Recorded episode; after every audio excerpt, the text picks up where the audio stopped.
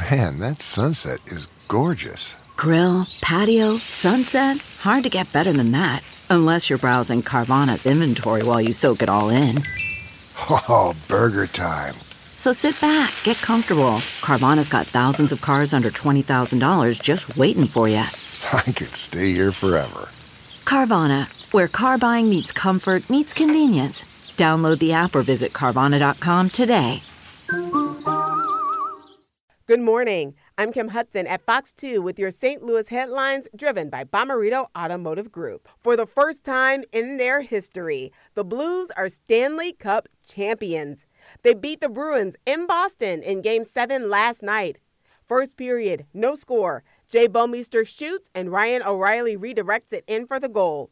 The Blues score first, 1 0 Blues. Later, Jaden Schwartz feeds Alex Pietrangelo in front for the score with 7.9 seconds left in the first period. Braden Schenn and Zach Sanford scored in the third period, and the Blues win Game 7 4 1 to claim Lord Stanley's Cup. Jordan Binnington stopped 32 of 33 shots. Ryan O'Reilly won the Conn Smythe Trophy as playoff MVP. The Blues charter flight returned very early this morning at Lambert Airport to continue their celebration.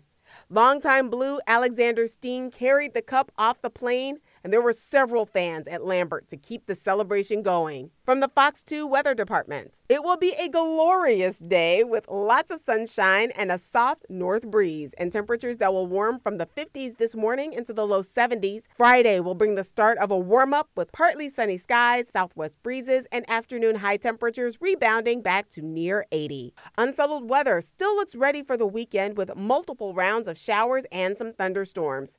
These are not all day rains, but when it does rain, the rain could be heavy. Weekend highs will be in the mid 80s.